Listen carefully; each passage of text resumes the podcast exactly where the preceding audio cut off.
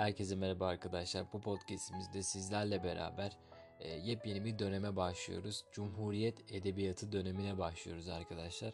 Biliyorsunuz ki bundan önceki podcastlerimizde yani en başa alacak olursak halk edebiyatından bahsetmiştik, divan edebiyatından bahsetmiştik, e, tanzimat edebiyatından bahsetmiştik, servet-i fünun ve fecriati edebiyatlarından bahsetmiştik ve en son olarak milli edebiyat döneminden bahsetmiştik ve milli edebiyat döneminde şunu demiştik, e, bu dönem bittikten sonra upuzun bir yolculuğa başlayacağız, e, başlayacağımızı söylemiştik ve o yolculuğumuzun ilk adımını e, başlatacağız arkadaşlar. Bugün Cumhuriyet Edebiyatı dönemine başlayacağız arkadaşlar. Upuzun bir dönem. Öncelikle bunu söyleyeyim çünkü e, biliyorsunuz ki 1923 29 Ekim 1923'te Cumhuriyetimiz ilan edildi. E, Mustafa Kemal Atatürk ve arkadaşları tarafından.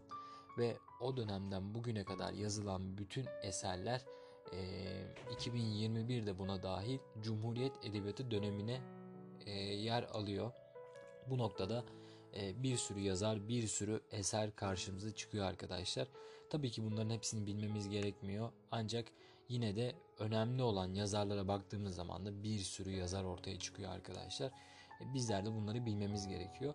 Hiç korkmanıza gerek yok. Bu yazarların hepsi gerçekten çok değerli yazarlar ve öğrenilmesi ve aynı zamanda öğretilmesi çok ama çok güzel olan yazarlar. Hiç kuşkunuz olmasın. E, Cumhuriyet Edebiyatı döneminiz e, benden size hediye öyle söyleyeyim. Çünkü gerçekten e, basit bir dönem ezberlemesi mantığında evet zor gözükebilir ancak gerçekten yazarların özelliklerini bazı can, can alıcı özelliklerini bildiğimiz zaman kolayca öğrenilecek dönemlerden biridir Cumhuriyet Edebiyatı. o noktada o yüzden hiç korkmamıza gerek yok. Bir yolculuğumuza emin adımlarla, kararlı adımlarla başlamamız gerekiyor arkadaşlar. E, sözü fazla uzatmadan bu podcast'imize başlayalım. Şimdi bu podcast'imizde bir önceki podcast'lerimizde ya da bir önceki dönemleri anlattığımız podcast'lerde olduğu gibi e, Cumhuriyet Edebiyatı'nın genel özelliklerinden bahsedeceğiz. Daha sonrasında da da sanatçıların genel özellikleri ya da toplulukların genel özellikleri sanatçılarından bahsedeceğiz arkadaşlar. E, bu şekilde bilmemiz gerekiyor. O zaman başlayalım biz Cumhuriyet Edebiyatı'nın genel özelliklerine. Nedir bu Cumhuriyet Edebiyatı ya da içeriğinde neler var? Bir kere ilk olarak arkadaşlar memleketçilik anlayışı bu dönemde hakimdir. Biz memleketçilik anlayışını ya da memleketçi şiirler anlayışını ilk olarak ne zaman görmüştük?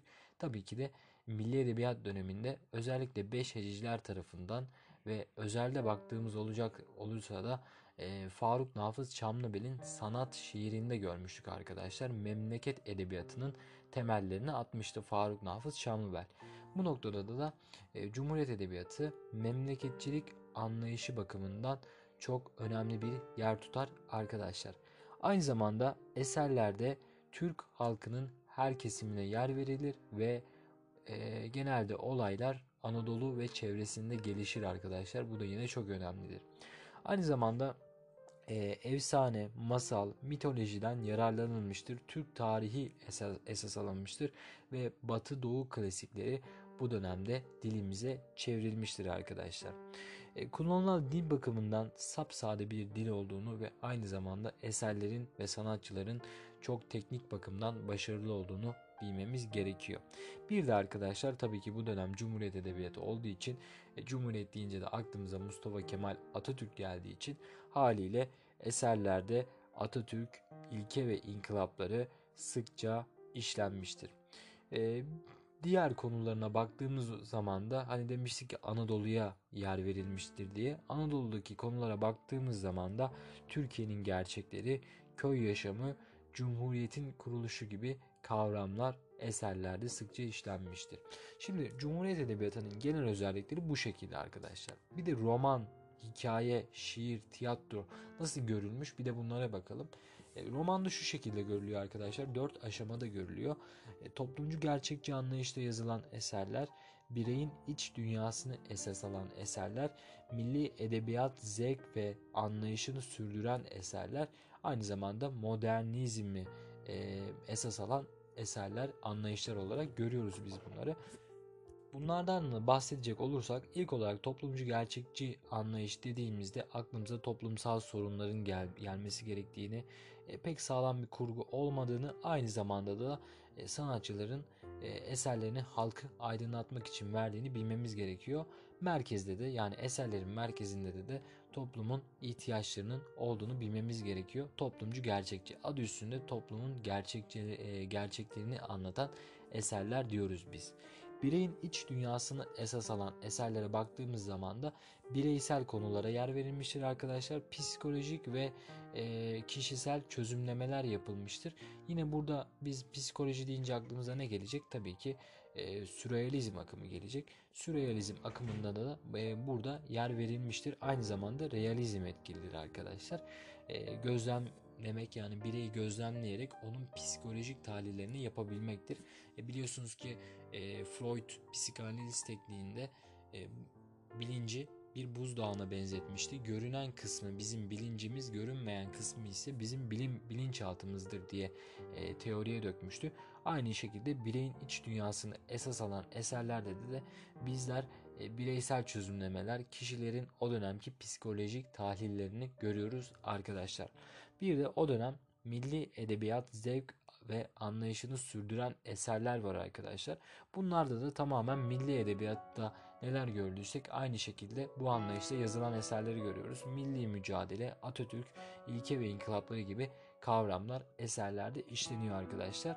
E, aydın halk çatışması, e, işçi işveren çatışması ya da köylü ağa çatışması gibi e, kavramları biz buralarda görüyoruz. Milli edebiyat zevk ve anlayışını sürdüren e, eserler. Bir de arkadaşlar yepyeni bir tür olan yani ilerleyen dönemlerde daha çok üstünde duracağımız olan anlayış var. Bu anlayışımızda da, da modernizm anlayışı arkadaşlar. Modernizm anlayışında da da e, modern toplumların kendilerine yaban, yabancılaşmasını eleştiren e, içerikler vardır eserlerde. Modernizm deyince aklımıza iki tane yazar gelecek ülkemizde. Orhan Pamuk ve e, Oğuz Atay. Oğuz Atay'ı bizler nereden biliyoruz? Tutunamayanlar eserinden biliyoruz. Edebiyatımızdaki ilk postmodern romandır biliyorsunuz ki kendisi.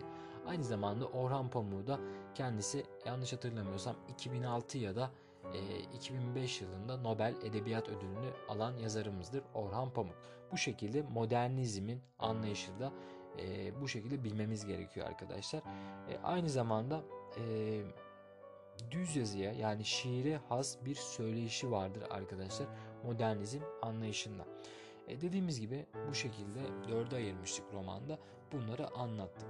E, bir de şiire bakalım. Hani şiirdeki genel özellikler neymiş Cumhuriyet Edebiyatı'nda ki zaten Cumhuriyet Edebiyatı'ndaki şiirler olağanüstü güzellikte arkadaşlar. Özellikle saf şiir anlayışına baktığımız zaman ve şairlerin adını söylediğim zaman siz de bana hak vereceksiniz.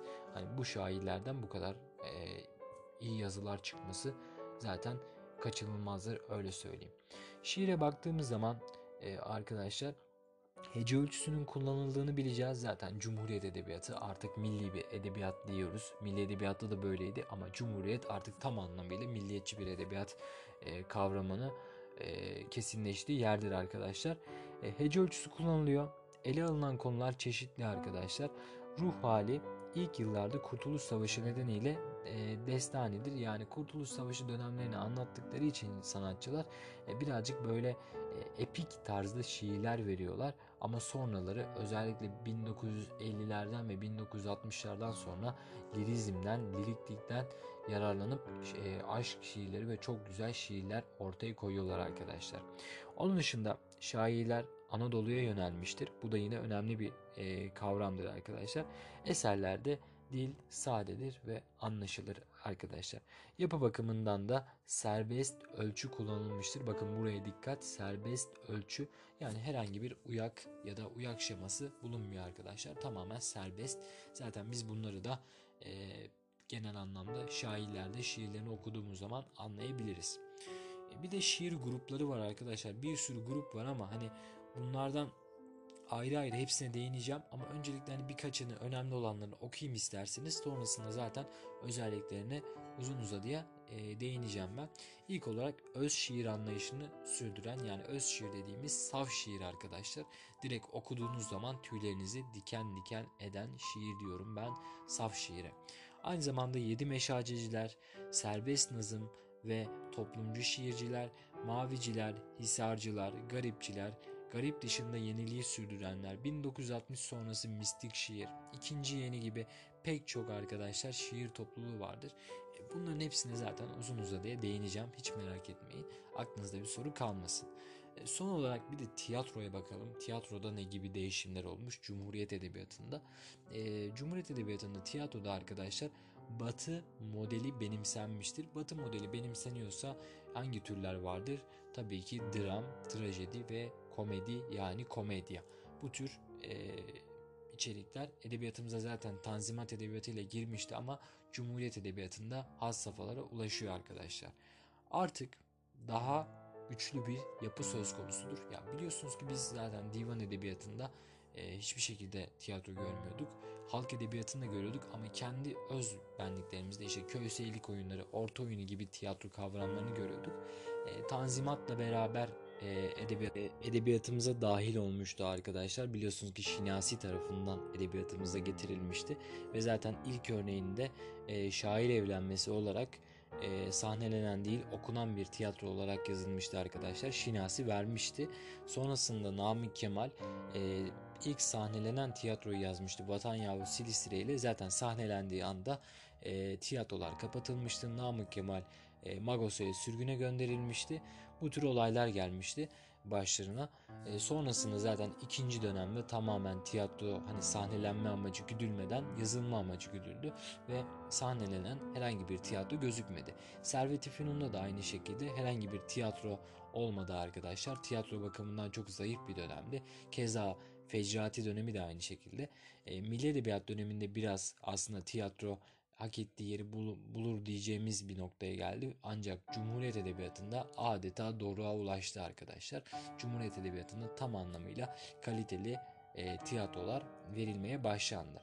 Aynı zamanda arkadaşlar tiyatrolarda Cumhuriyet Edebiyatı'nda arkadaşlar tiyatrolarda kadınlar sahnede daha çok yer almıştır. Bunun da en önemli sebeplerinden biri tabii ki laiklik ilkesidir ve cumhuriyet e, kavramıdır arkadaşlar.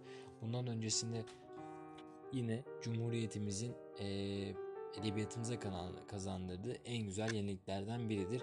Kadınların hayata daha fazla karışması, hayatın içinde daha fazla yer alması, yine sanatta da aynı şekilde daha fazla yer alması. E, bu noktada da, da tiyatrolarda fazlaca kadınlara yer veriliyoruz arkadaşlar. Hani öyle bir dönemdi ki yani mesela halk edebiyatı dönemine baktığımız zaman e, orta oyunda ya da yanlış hatırlamıyorsam köy seyirlik oyunlarında hani kadınların oynamasını o kadar karşılardı ki kadın kılığına girmiş erkek oynatıyorlardı. Buna da biz ne diyorduk? Zenne diyorduk arkadaşlar. Böyle kavramlar vardı yani. E, bu noktada e, çok ilerilere geldiğimiz aşikardır Cumhuriyet Edebiyatı'nda. Onun dışında modern tiyatro anlayışı gelişti arkadaşlar. E, devlet tiyatroları açıldı. Ankara'da, İstanbul'da, İzmir'de, Ulus'ta ve pek çok şehirde. Bugün de Kadıköy'de İstanbul Üniversitesi'nin e, tiyatro binası vardır. E, çok güzel tiyatrolar vardır arkadaşlar. E, İstanbul'da olanlar oraya uğramasını tavsiye ederim. Ben de birkaç tiyatroya gitmiştim.